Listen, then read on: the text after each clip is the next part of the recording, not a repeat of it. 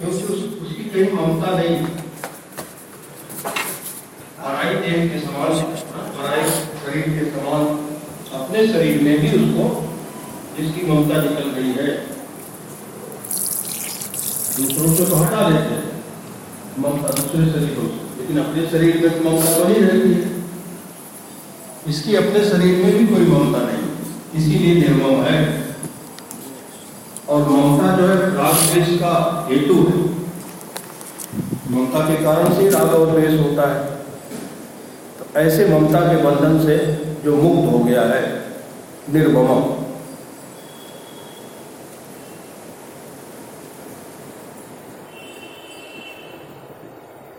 पाशो ही को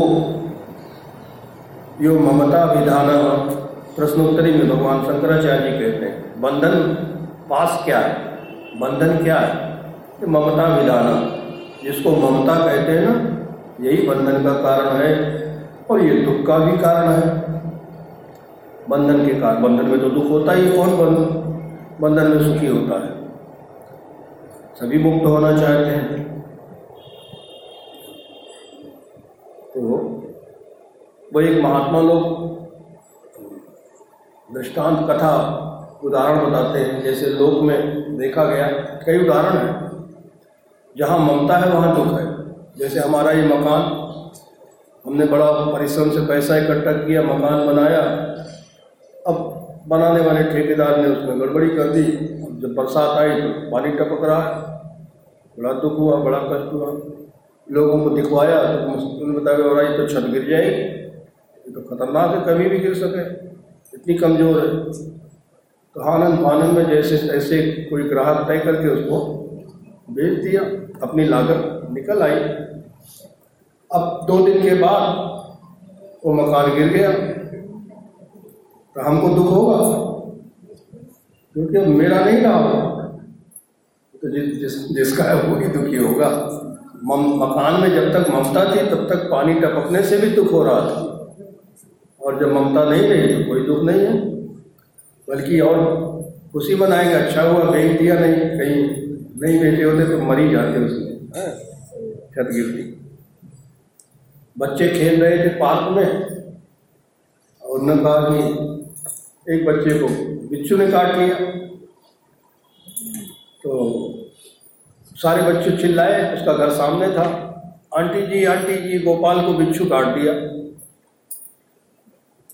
तो उसकी माँ ने सुना बेचारी भागती हुई आई नीचे को।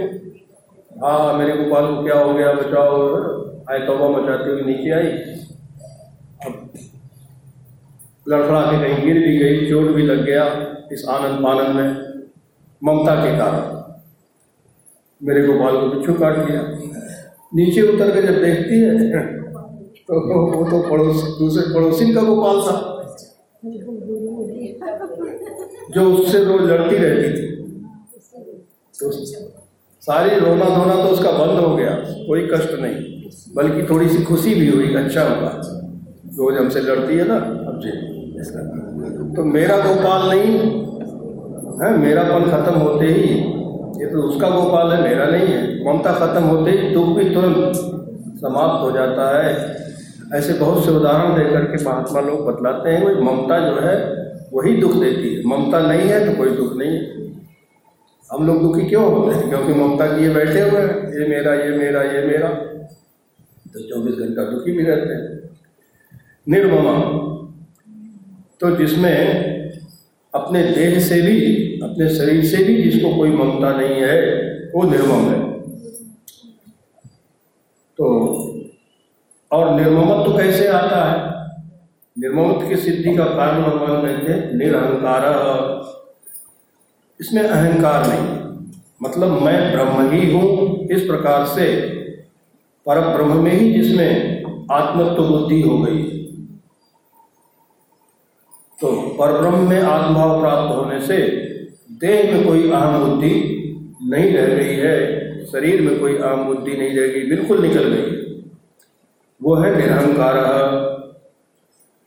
तो निरंतर ब्रह्माभ्यास से जिसने अपनी ब्रह्म में ही दृढ़ बुद्धि कर ली है, आत्मबुद्धि ब्रह्म में ही कर ली है तो फिर ऐसे पुरुष का शरीर में आत्मभाव नहीं रह जाता। शरीर में जो अहम भाव है, वो नष्ट हो जाता है। भाष्यकार भगवान शंकराचार्य जी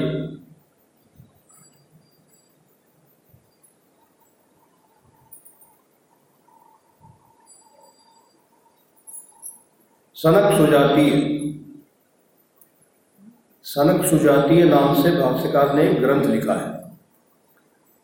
ग्रंथ का केवल मतलब वो, प्रसंग क्या है सनक सुजातीय में? तो महाभारत के अंतर्गत महाभारत ग्रंथ में जो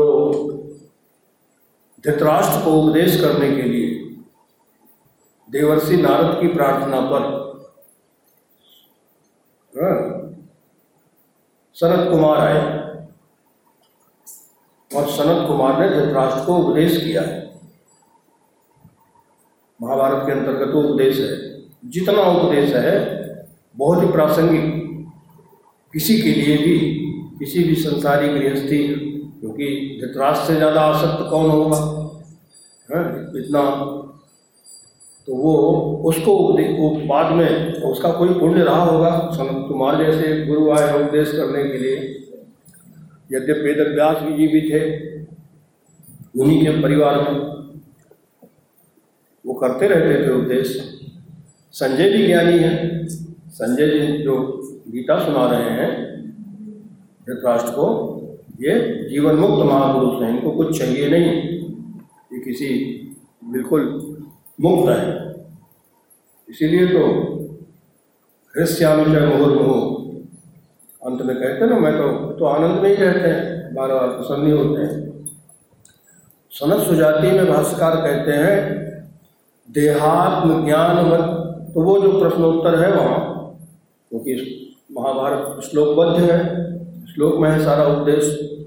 उसके ऊपर भाष्य है। शंकराचार्य जी ने उस, उसका उसकी व्याख्या की है संस्कृत में उन श्लोकों की, बहुत महत्वपूर्ण और बड़ी अच्छी व्याख्या। उसी में भाष्यकार कहते हैं देहात्म ज्ञान वश ज्ञानम देहात्म ज्ञान बाधकम आत्मन्यव भवेद्यस्य, स निच्छन्न विमुच्यते।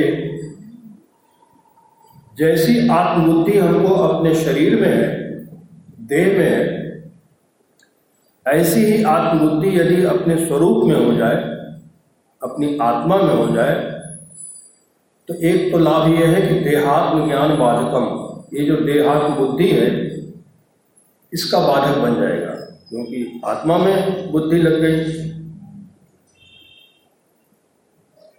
और यदि ऐसा हो जाता है, शरीर, जैसा शरीर में आत्मबुद्धि है, ऐसी आत्मबुद्धि अपनी स्वरूप में हो जाए, ब्रह्म में हो जाए तो फिर आत्मनि एवं भवेद्य से आत्मा में, देह के समान यदि आत्मा में स्वरूप बुद्धि हो जाए कि मैं आत्मा हूँ, मैं ब्रह्म हूँ तो फिर स नैच्छन विमोचते भगवान न चाहते हुए भी वह मुक्त हो जाता है।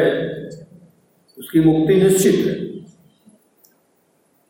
तो इसीलिए निरहंकार। अहंकार अति दुखद डमरुआ रोग में गिनाते हैं, मानस रोग में। तो इसीलिए जिसका अहम भाव नष्ट हो गया है, उसी में निर्ममत्व की सिद्धि होती है। वही ममता से रहित हो सकता है, जिसमें अहंता नहीं होगी, उसमें ममता भी नहीं होगी। अहंता पहले हटाना पड़ेगा, ममता अपने आप चली जाएगी। क्योंकि दोनों जुड़वा बहने हैं, साथ ही रहती हैं। कभी अलग नहीं होती। जहाँ अहंता है वहाँ ममता है। जहाँ ममता है वहाँ अहंता है। महात्मा लोग कहते हैं ज्ञानी में अहंता होती है मैं ब्रह्म हूँ। और भक्त में ममता होती है भगवान मेरे ये दोनों में थोड़े भाव में अंतर होता है। हम्म? हाँ। शुद्ध शुद्ध भाव। मैंने जहाँ अब भगवान मेरे हैं तो मैं भी तो कुछ हूँ कि नहीं? हूँ मेरा जहाँ है, वहाँ मैं भी तो हूँ पहले। पहले मैं हूँ, तब मेरा आया। तो दोनों साथ रहते हैं, ऐसा नहीं कि है? और ज्ञानी में भी मैं हूँ, मैं ब्रह्म हूँ। हमारे कैलाश आश्रम के पीठाचार्य हो गए स्वामी, श्रीमद स्वामी प्रेमपुरी जी महाराज। मुंबई में उनके नाम पर प्रेमपुरी अध्यात्म विद्या भवन है, जहाँ नित्य सत्संग चलता है। कई मंजिल है, सब जगह चलता ही रहता है, कई कई कार्य। किसी मंजिल पे भागवत चल रही, कहीं गीता चल रही, कहीं वेदांत का स्वाध्याय चल रहा है कहीं प्रवचन हो रहा है, कहीं और कोई कार्यक्रम। चार पाँच मंजिल है सब। दिन भर बुक रहता है। दो घंटे, चार घंटे किसी ने किया, फिर बदल गया सीन फिर दूसरा कोई आ गया प्रोग्राम करने। को मुंबई है, फटाफट इंतज़ाम होता है। बड़े विलक्षण महात्मा थे श्रीमद स्वामी प्रेमपुरी जी महाराज। उनका एक ग्रंथ है ब्रह्माष्टमी माला। छोटा सा, अपने पूरे जीवन में वही ग्रंथ है उनका ब्रह्माष्टमी माला। एक सौ आठ श्लोकों की माला है वो। ब्रह्माष्टमी माला। उसके अंतर्गत महाराज श्री कहते हैं, एक स्थान पर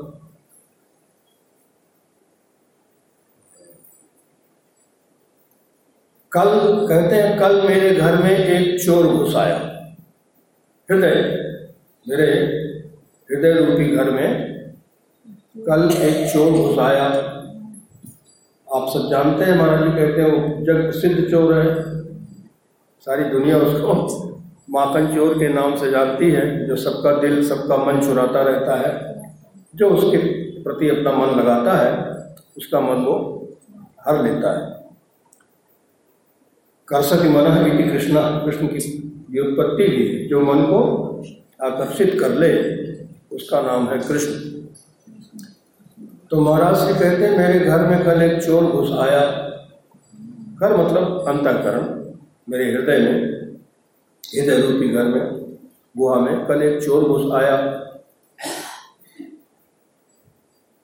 और जो मेरे मंदिर में, मन मंदिर में हाँ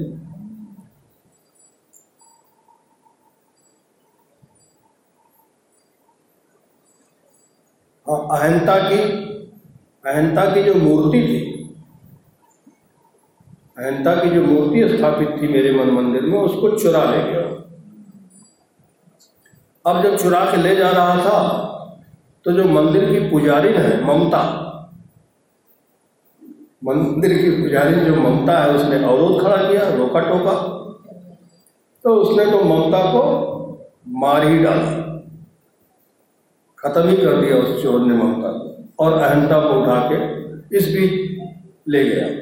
और ये तमाशा ममता को मारते हुए और मूर्ति अहंता को ले जाते हुए अविद्या ने देखा, जो उस मंदिर की मालकिन बनी हुई है।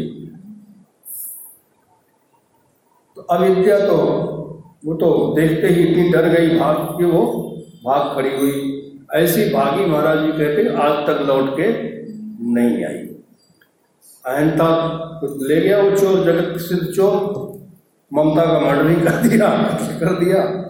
और अविद्या, देख के ये सब घटना देख के दुर्घटना तो भाग खड़ी हुई। अब बोले, मैं तो अब, है शुद्धम ब्रह्म पूर्ववत। मैं तो पूर्ववत ब्रह्म स्वरूप में ही अब मस्त रहता हूँ। अब कोई टेंशन नहीं, ना अहंता रही, न ममता रही, और दोनों का कारण जिनों को स्थापित करने वाली, जो मंदिर को बनाने वाली जो अविद्या थी, वो भी गई तो निर्मम तो निर्ममत्व, ममता का अभाव, निर्ममो निरहंकार तो इसी से, निरहंकारता से ही निर्ममता की सिद्धि होती है।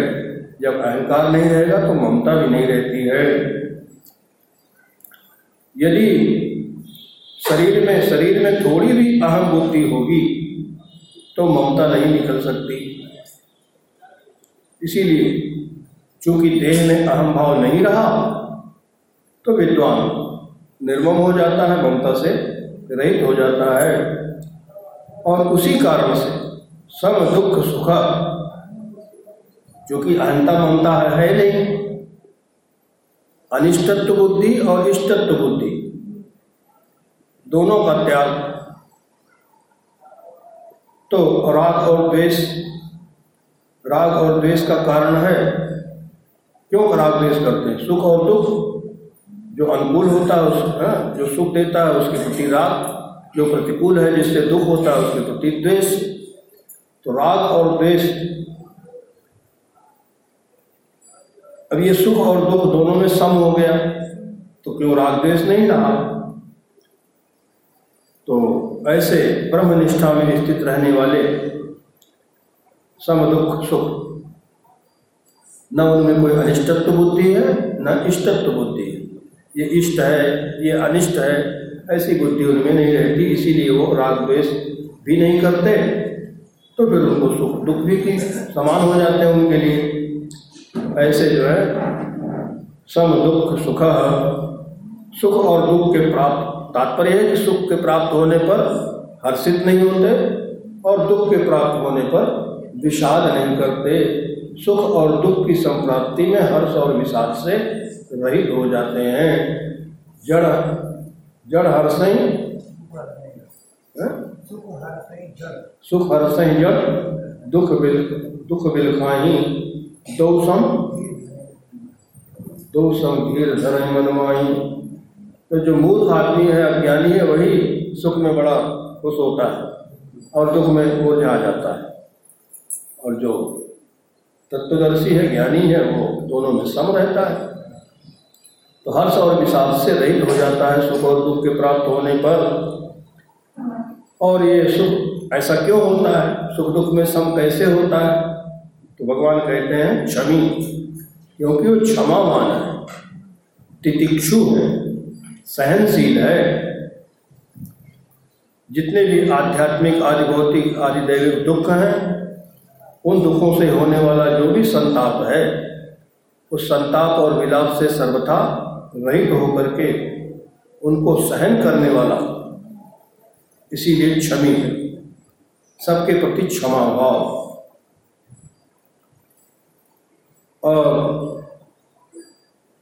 शास्त्र में एक वचन आता है, वृक्ष इव तिष्ठा से छिद्य मानो न कुपेत न कंपेत पेड़ के समान स्थित रहे। काटे जाने, जैसे पेड़ को काटते हैं तो काटे जाने पर न तो क्रोध करे और न कांपे, न कंपेत पेड़ के समान। अब पेड़ को कोई काटता है, क्या करेगा वो? हाँ? उसको कोई फ़र्क नहीं पड़ता। काटो, छेदो। हम्म। तो ऐसे इस तरह से स्थित होना चाहिए। सुख, दुख, सुख, क्षमी। संतुष्ट, सततम योगी, यथात्मा, दृढ़ निश्चय मई अर्पित मनोबुद्धि, यो मदभक्त समे प्रिय तो कैसे स्थित रहना चाहिए? इस पर भगवान कहते हैं, संतुष्ट सप्तम योगी निरंतर उसको संतुष्ट रहना चाहिए, सततम संतुष्ट। सततम का अन्वय सभी के साथ है। मैंने सुख और दुख में, मान और अपमान में, हानि और लाभ में, सभी स्थितियों में सततम, निरंतर वो संतुष्ट रहता है, सदा ही संतुष्ट। क्यों संतुष्ट रहता है? क्योंकि वो ब्रह्मानंद में नग्न रहता है। तो जिसने ब्रह्मानंद का अनुभव कर लिया, क्योंकि आत्मा तो नित्य तृप्त है हाँ उसको तृप्ति के लिए किसी वस्तु की, वस्तु विशेष की आवश्यकता नहीं होती। तो ब्रह्मानंद के अनुभव से संतुष्ट होकर के ही वो निरंतर प्रसन्न रहता है। संतुष्ट सत्यम और इसमें संतुष्ट क्यों रहता है? क्योंकि योगी। आगे ये सब भगवान श्रेष्ठ बहुत क्रम से बोल रहे हैं। क्योंकि योगी है। मतलब सर्वदा आनंद स्वरूप ब्रह्म में ही जिसका चित्त समाहित है, निश्चल रूप से स्थित है। ऐसे तो ऐसा योगी, ऐसा जो है वो योगी है। तो आत्मा राम में ही जो निमग्न है, योगी। और योगित्व की सिद्धि में हेतु क्या है तो कहते हैं यथात्मा। योगी कैसे हो गया? क्योंकि वो संजत आत्मा है, संजत अंतकरण वाला है।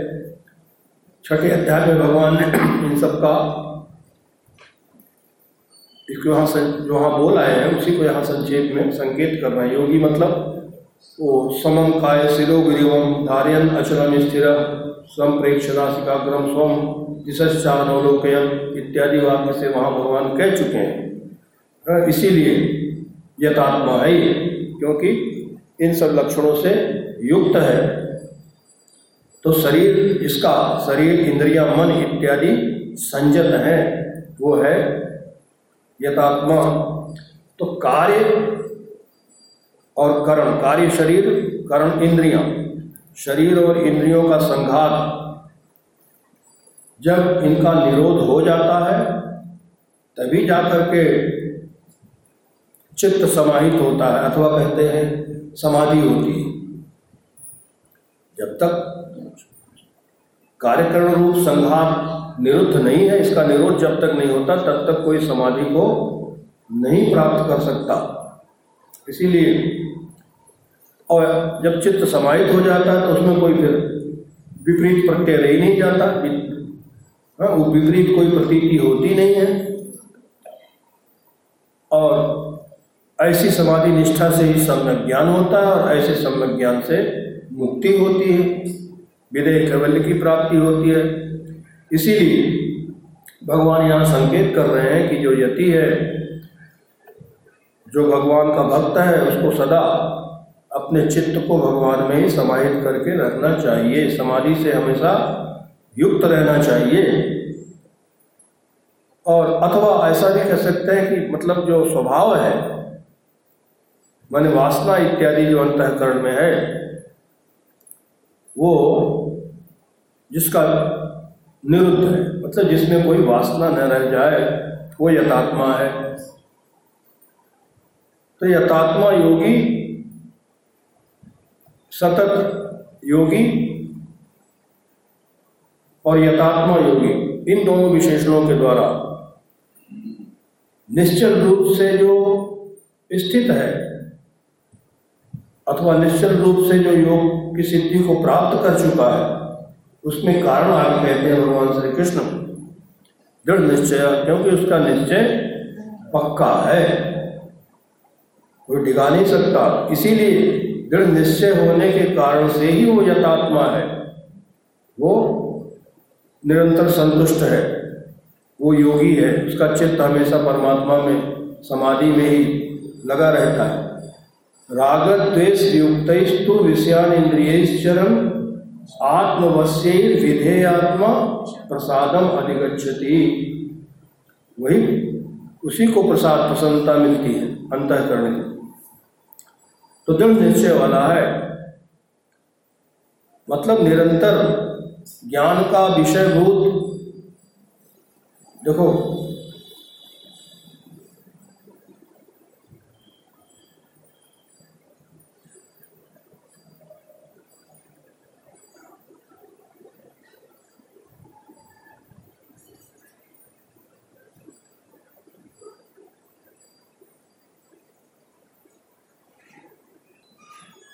नहीं होगा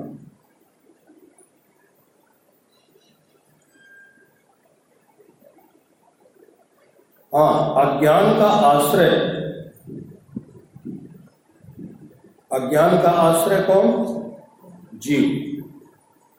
अज्ञान कहाँ रहता है? जिसमें जीव भाव है, जो जीव है, अज्ञान का आश्रय जीव है। और अज्ञान का विषय किसका अज्ञान है? आत्मा का, ब्रह्म का।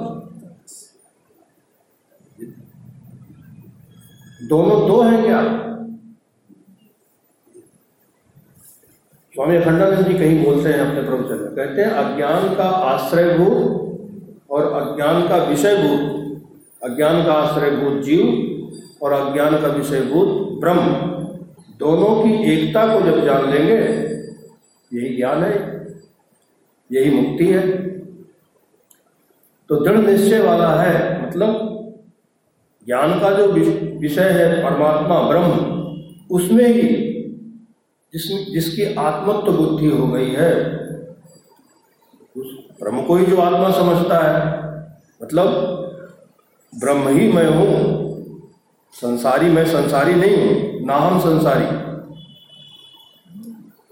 तो ऐसा जो दृढ़ निश्चय वाला है, दृढ़ निश्चय का मतलब होता है, उसमें स्थूणा निखरण न्याय कहते हैं ना, ऊटा काटते हैं उसको हिला हिला के फिर देखते फिर हिलाते इसलिए नहीं है उखाड़ना है। हिला के देखते हैं हिल रहा है तो और ठोको और हाँ मतलब जब तक हिले हिल, हिलने का संभावना हो तब तक ठोकते जाओ। जब देख लेंगे हाँ अब ये स्थिर हो गया अब नहीं हिल रहा बिल्कुल कोई कंपन नहीं। तो ये दृढ़ पूरी तरह मोटा बढ़ गया। तो दृढ़ निश्चय वाला। इसीलिए अब वो किसी और प्रमाण से, प्रमाणांतर से अथवा किसी अन्य प्रत्ययांतर भिन्न प्रतीति से अब वो विकम्पित नहीं होता है, विचलित नहीं होता है। दूसरे प्रमाण से अथवा दूसरे किसी प्रतीति से। तो इन्हीं सब, इन सबसे जो अविकम्प है, अछेद्य है, जिसका निश्चय, वो दृढ़ निश्चय वाला है। माने मूल व्यक्ति अज्ञानी व्यक्ति जिस तरह से शरीर में आत्मबुद्धि करता है ऐसे ही यह साधक अपनी आत्मा में अप, आ, उसमें अपने स्वरूप में आत्मबुद्धि करता है। केवल ब्रह्म में ही आम बुद्धि करता है। आम ब्रह्मास्मि। दृढ़ निश्चय। भगवान पहले बोल आए हैं ना अपिचेत सुदुराचारो। भजते मामन्य भाग साधु रेव समन्तव्य क्यों? सम्यक व्यवसितो ही सर क्योंकि उसका निश्चय सम्यक है। व्यवसाय माने निश्चय। उसका निश्चय बिल्कुल सच्चा है, ठीक है, दुरुस्त है। क्या निश्चय है? अनन्य भाव से उस भगवान को जानता है, भगवान उससे अन्य नहीं है। हाँ। परमात्मा मत अन्य नास्ति। मुझसे भिन्न परमात्मा नहीं है। अहम एवं वही तो मैं हूँ। इस रूप में जिसका निश्चय हो गया है, कहते हैं, अपि चेत सुदुराचार। वजते माम अनन्य भाग चाहे कितना भी दुराचरण करता हो, उसके आचार, उसके आचरण चाहे जैसे बुरे हों, लेकिन यदि वो अनन्य भाव से मेरी भक्ति करता है, अनन्य भाव से भगवान कहते हैं साधु रेव समन्तव्य उसको तो साधु ही जानना चाहिए समझना चाहिए मानना चाहिए। आगे कहेंगे कि क्षिप्रम भवती धर्मात्मा। अब ज़्यादा देर वो दुराचार में नहीं रहेगा हाँ कोई प्रारब्ध कर्म होगा कोई हाँ, पाप होगा पहले से जिसके कारण से वो ऐसे ऐसे कर्म हाँ, दुराचार कर रहा है लेकिन वो चूँकि अनन्य भाव उसमें आ चुका है इसलिए क्षिप्रम भवती धर्मात्मा शीघ्र ही वो धर्मात्मा हो जाएगा। शाश्वत शांति निगच्छति।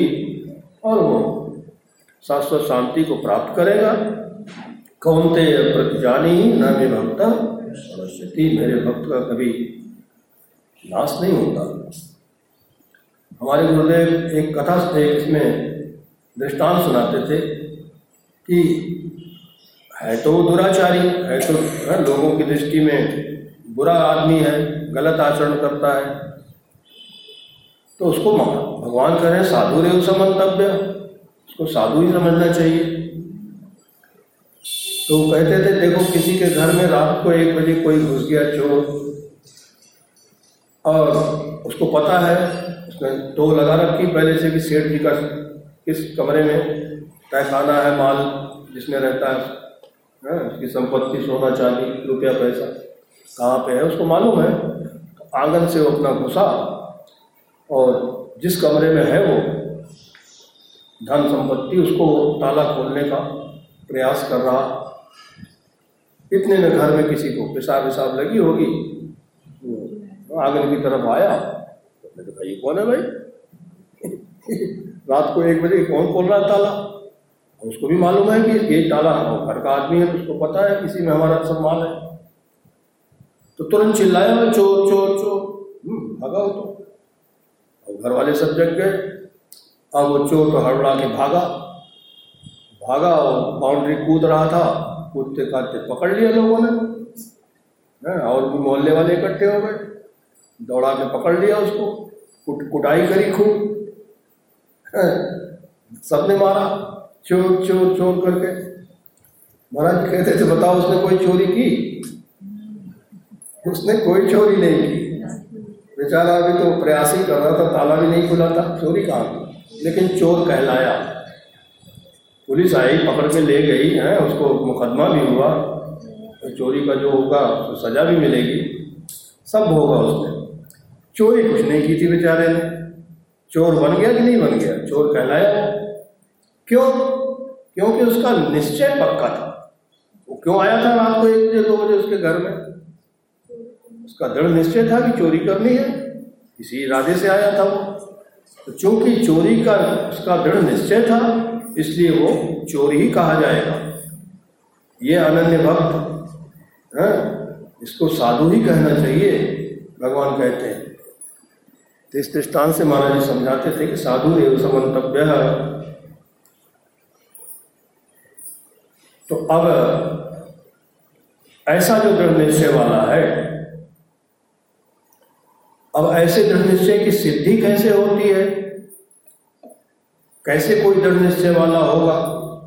तो भगवान कहते मई अर्पित मनो बुद्धि। मतलब अहम वृत्ति जो बुद्धि है और इदम वृत्ति, माने मन। मन और बुद्धि दोनों मुझमें अर्पित है। अहम भी और इदम भी। मन और बुद्धि दोनों जिसकी मुझमें समर्पित है। तो इदम रूप से भी और अहम रूप से। दोनों, मन और बुद्धि को मुझ प्रत्येगात्मा में, जो मैं सबकी आत्मा हूँ, जो सबकी अंतरात्मा हूँ। यह यह अब यह आत्मा सर्वांतर श्रुति कहती जो आत्मा सर्वांतर है। यह एक अंतर्जामी ब्राह्मण है, वेदारण्य उपनिषद में। उसमें ये प्रसंग आता है, ये मंत्र आता है। यह पृथिव्याम तिष्ठन यम पृथ्वी न वेद यस पृथ्वी शरीरम। यो पृथिव्या अंतरो यमयति स ते आत्मा अंतर्जामी अमृत।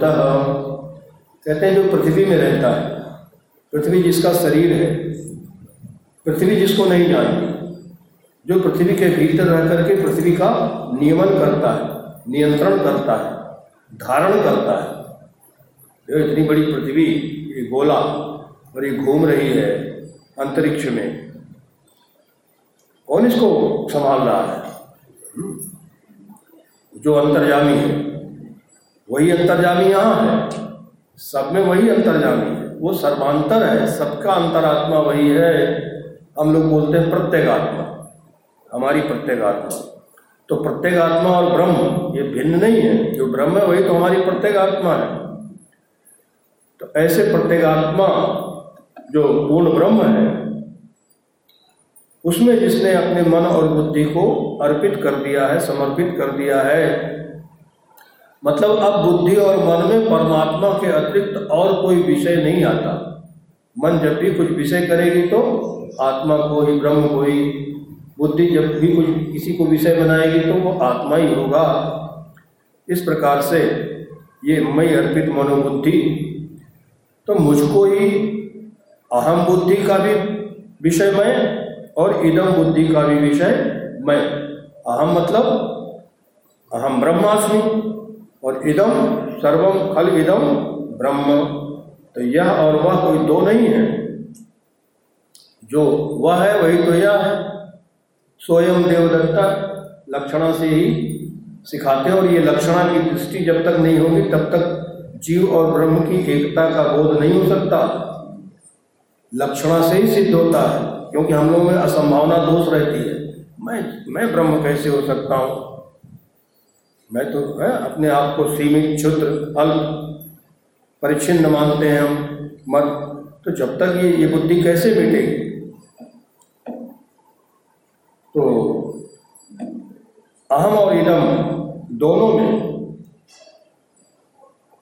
हाँ स्वयं देवदत्ता जो लक्षणों से कहते हैं तो वो वह वह भगवान, वह परमात्मा, वह तुम हो। श्रुति कहती तत्वमसी वह तुम हो जिसको वह करके जानते हो, अज्ञान के कारण से जिसको परोक्ष समझते हो, वो तो नित्य अपरोक्ष है।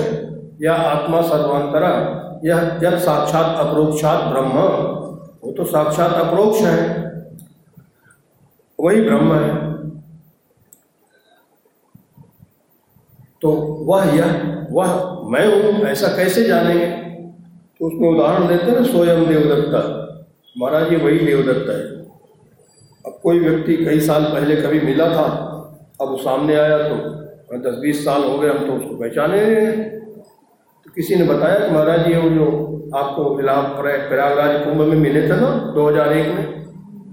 ये अमुक अमुक लोग याद दिलाएगा वो घटना की। ये वही है, ये वही देवदत्ता है। अच्छा अच्छा हाँ तो याद आ गया, पहचान जाएँगे। ये वही देवदत्त है। तो यह और वह, अब सोचो, वह देवदत्त जो प्रयागराज में मिला था, और यह देवदत्त तो यह वह में भेद क्या है? मतलब वह कोई दूसरा काल था बीस साल पहले, देश अलग था प्रयागराज। यह देश अलग है, जहाँ सामने खड़ा हो यह काल अलग है। तो देश और काल को हटाओ, उसका बाद करो तो कौन बचता है? वो पिंड रूप जो देवदत्त है तो जो वो था, वही ये है।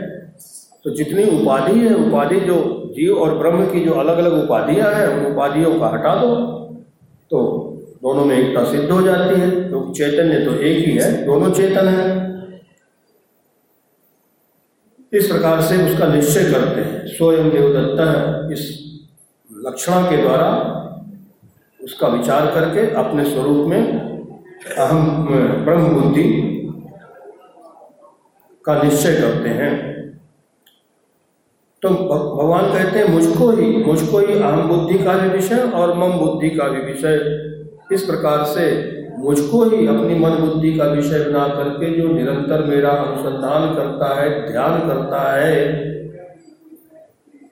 यो मत भक्ता सभी वह ऐसा जो मेरा भक्त है, इस प्रकार का अनुसंधान करने वाला वह मुझे प्रिय है। मतलब सदा सर्वत्र जो ब्रह्मात्मदर्शी है ब्रह्म मात्रदर्शी है ब्रह्म के अतिरिक्त और कुछ नहीं देखता। सदा और सर्वदा, सर्वत्र।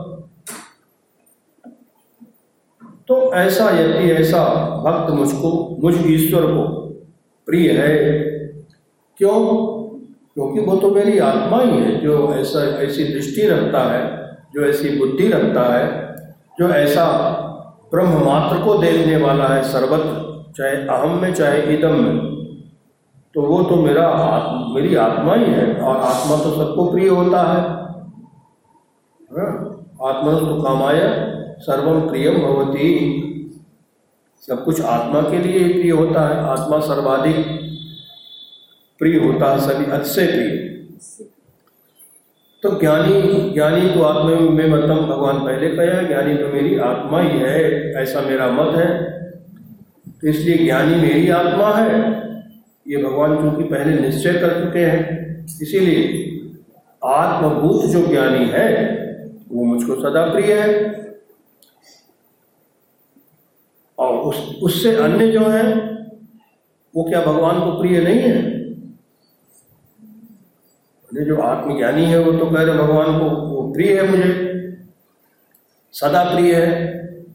तो दूसरे जो है, कहते हैं, प्रिय तो मुझे, सब मम प्रिय सब मम जाए सब दे अधिक मन जो मोहि भाए प्रिय तो भगवान को सभी है क्योंकि सबको भगवान ने पैदा किया है।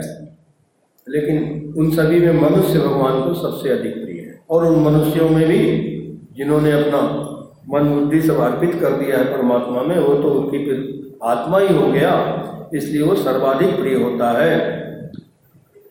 तो प्रिय हुई ज्ञानी नोत्यर्थम अहम सच मम प्रिय ज्ञानी को मैं अत्यंत प्रिय हूँ और मुझको ज्ञानी भी अत्यंत प्रिय है। इस प्रकार से शुद्ध आत्मा विशुद्ध आत्मा विवेकी, समझदार और जो सूक्ष्म बुद्धि वाला मुमुक्षु है, ऐसे मुमुक्षुओं की हम लोग भी ब्रह्म का साक्षात्कार करके, ब्रह्म को जान करके, ब्रह्म स्वरूप होकर के भगवान के प्रिय हो जाएँगे इस बुद्धि से वो भगवान के बारे में श्रवण करता है, मनन करता है, विचार ध्यान करता है और उसी में लगा रहता है निरंतर। ये बात भगवान यहाँ बतलाना चाह रहे हैं इसीलिए ये सब जो धर्म समूह है अध्यष्टा सर्वभूतानाम मैत्र करुण एवच, निर्ममो निरहंकार, समदुख सुख, शमी हाँ। समदुख सुख, शमी, संतुष्ट सततम योगी, यथात्मा दृढ़ निश्चय मई अर्पित मनोबुद्धि यो मद भक्त सभी प्रिय ऐसा जो मेरा भक्त है, वो मुझे प्रिय है। तो अद्वेष्टा सर्वभूतानाम यहाँ से लेकर के और उन्नीसवें श्लोक में जो अंतिम धर्म बतलाएँगे भगवान, अंतिम लक्षण, स्थिर मति। यहाँ तक जो तैतीस लक्षण भगवान ने बताए हैं, अपने सिद्ध भक्तों के ज्ञानी भक्तों के, अपने प्रिय भक्तों के सिद्ध भक्त भी कह सकते हैं आप। सिद्ध ज्ञानी, सिद्ध भक्त, ज्ञानी भक्त। जो लक्षण जितने बताए हैं, वे साधक के लिए, यदि कोई ज्ञान की साधना कर रहा है तो साधक के लिए वो ज्ञान के परिपाक का साधन है। इन लक्षणों के होने से उसका ज्ञान परिपक्व होगा, पक जाएगा।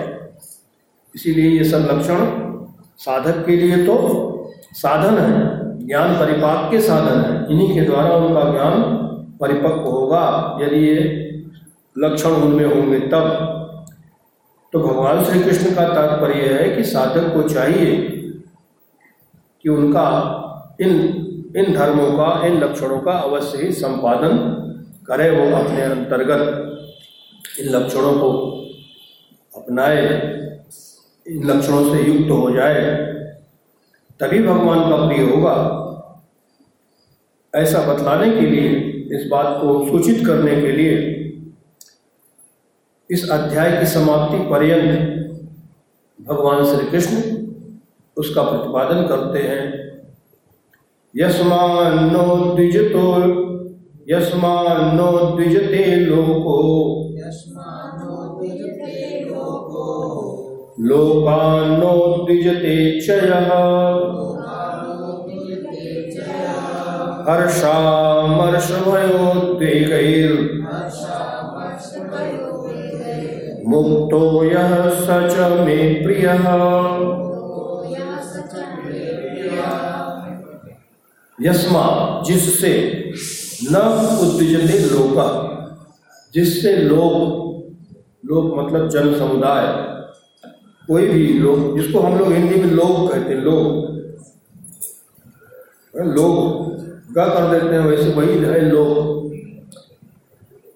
तो जिससे कोई लोग कोई भी उद्विग्न नहीं होता कोई भी व्यक्ति, कोई भी जन, जिससे उद्विग्न नहीं होता उद्वेग को प्राप्त नहीं करता।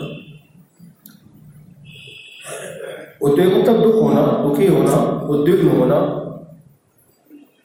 और लोकानो उद्विजते जय, जिससे, और जो लोगों से भी उद्विग्न नहीं होता, जिससे लोग नहीं उद्विग्न होते और जो लोगों से उद्विग्न नहीं होता है। मतलब जिस महात्मा के दर्शन से आगमन से, स्पर्श से कोई उद्विग उद्विग्न नहीं होता। मतलब होता ना, देखते ही मूड खराब हो गया। कोई आ गए महात्मा? यार कहाँ से आ गया। इसको कुछ देना पड़ेगा, ये मांगेगा कुछ पता नहीं कहाँ। तो देखते ही, है ना, उसके आगमन से ही आपको उद्वेग हो जाता है मन में। सबको नहीं होता। बाबा तुलसी क्या लिखते हैं? संत को देख करके हर्षित हो जाता, सुखी, गृहस्थ, गृही जी में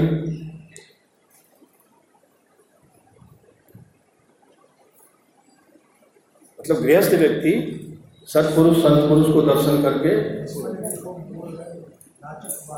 जी। हाँ हाँ हाँ। क्या दूसरी पंक्ति? लक्ष्मण देखो मुर्गन नाचे बारी सुखी हो?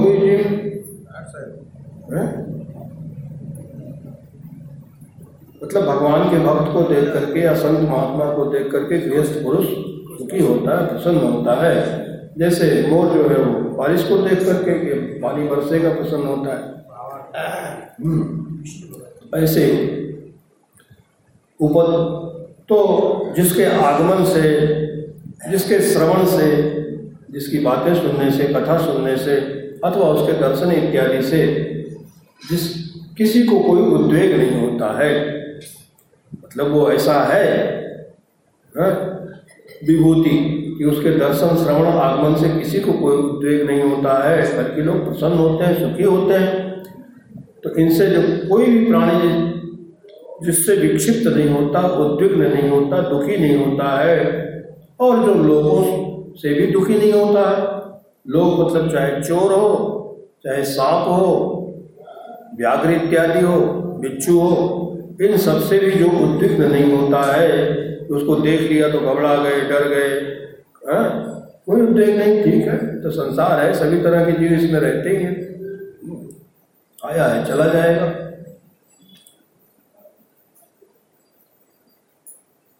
ये देखा गया अच्छा सांप बिच्छू किसी को काटने के लिए नहीं डालते क्यों, हमको हमको काटने के लिए बने हो?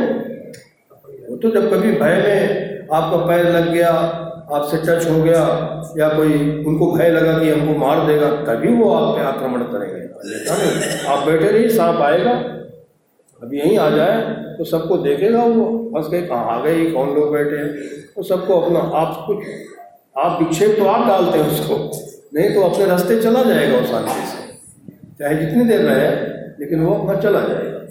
हम लोग बीमार मतलब बिना कारण के ही उद्विग्न हो जाते हैं उसको देख के, घबराने लगते लाठी लाओ, डंडा लाओ, भगवान सांप आ गया। कोई तो सांप बिच्छू सब, सभी तरह के जीव रहते ही हैं संसार में। तो उनसे उद्विग्न नहीं होना चाहिए। अरे हम लोग जिसको अपना घर बना के बनाए हुए ना, घर बना के अपना रहते हैं हम तो मानते हैं अपना घर कि मेरा घर है। ये सांप बिच्छू छिपकली जो उसमें आप रहने लगते हैं ना मकड़ी मुकड़ी। ये ये सोचते हैं ये मेरा घर है। ये अपना डेरा वहाँ डाल देते हैं। अब जब आप भगाते हो लोगों को उनके लिए उपद्रव करते हो तो वो सोचते हैं अरे तो ये हम हमको निकालना है घर से? हाँ, हमारे घर से हमको निकालना है? वो अपना घर के रहते हैं। हाँ, लेकिन चूँकि मेरा हमारा अपनापन रहता है कि मेरा है इनका नहीं है तो हम उनको भगाते हैं ये कहाँ से रहेंगे? तो जो लोक से भी, लोकान नो उद्जते जय, जो लोक से भी उद्वेग को प्राप्त नहीं करता, चाहे चोर हो, चाहे डाकू, सापू सांप, बिच्छी व्याघ्र इत्यादि, इनसे भी जो उद्विग्न नहीं होता, विक्षिप्त नहीं होता है। तो इनके दर्शन से, आगमन से स्पर्श आदि से उद्योग को प्राप्त, उद्वेग को प्राप्त नहीं करता है लोग और इसी क्रम में हर्षामर्ष भयोद्वेगी मुक्त, हर्ष से, अमर्ष से, भय से और उद्वेग से, जो मुक्त है। हर्ष कहते हैं, इष्ट वस्तु की प्राप्त होने, प्राप्ति होने पर जो अंतकरण की एक वृत्ति है आनंद की वृत्ति, इसको कहते हैं मोद। नहीं बल्कि प्रमेद प्रमोद। प्रिय मोद और प्रमोद, तीन वृत्तियाँ होती प्रिय मतलब उसको देख करके ही प्रसन्न हो जाना। जो चीज़ हमें अच्छी लगती है इष्ट है, उसको देखते ही प्रसन्नता हो जाती है। अच्छा अच्छा आ गई दिख गई लेकिन खाली दिखी ही तो है। जब प्राप्त हो जाए, वो वस्तु, तब प्रमोद मोद। पहले प्रिय वृत्ति, फिर मोद वृत्ति, फिर और प्रसन्नता। और जब उसका उपभोग कर लिया उस वस्तु का तो फिर प्रमोद। अत्यधिक आनंद प्रकृष्ट मोद तो ये वृत्ति अंतकरण की ही है। हम्म, इष्ट वस्तु के प्राप्त होने पर हर्ष होता है और अनिष्ट की प्राप्त होने पर विषाद होता है। अमर्ष अमर्ष कहते हैं असहनशीलता असहिष्णुता जैसे रोग इत्यादि हो जाए। तो फिर हम सह नहीं पाते हाय तो मचाते हैं। तो रोग आदि उपद्रव, कोई भी उपद्रव मिले, कोई भी उपद्रव जीवन में आए, लेकिन उससे उद्विग्न न हो। उसको सह यही है अमर्ष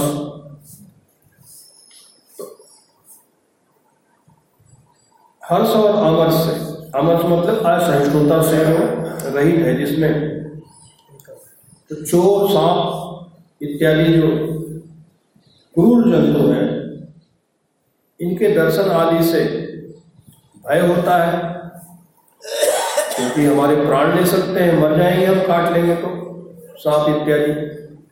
तो ऐसे इनको देखने पर उद्वेग होता है, क्योंकि इनसे अनर्थ की प्राप्ति होगी, हम निश्चित जानते हैं। इसलिए इनसे उद्वेग होता है तो हर्ष, अमर्ष है और उद्वेग, इन सबसे जो रहित है, मैंने अपने अज्ञान के द्वारा जो भी चित्त में विकार की कल्पना हमने कर रखी है, अपने अंतकरण में, ये सब हर्ष, अमर्ष, भय, उद्वेग इत्यादि चार नाम ले रहे हैं, और भी बहुत से हैं, सब ये उपलक्षण है। चित्त के सभी विकारों का उपलक्षण है। हर्षा मर्ष भयोद्वेगी चार, खाली भगवान चार ही बोल रहे हैं।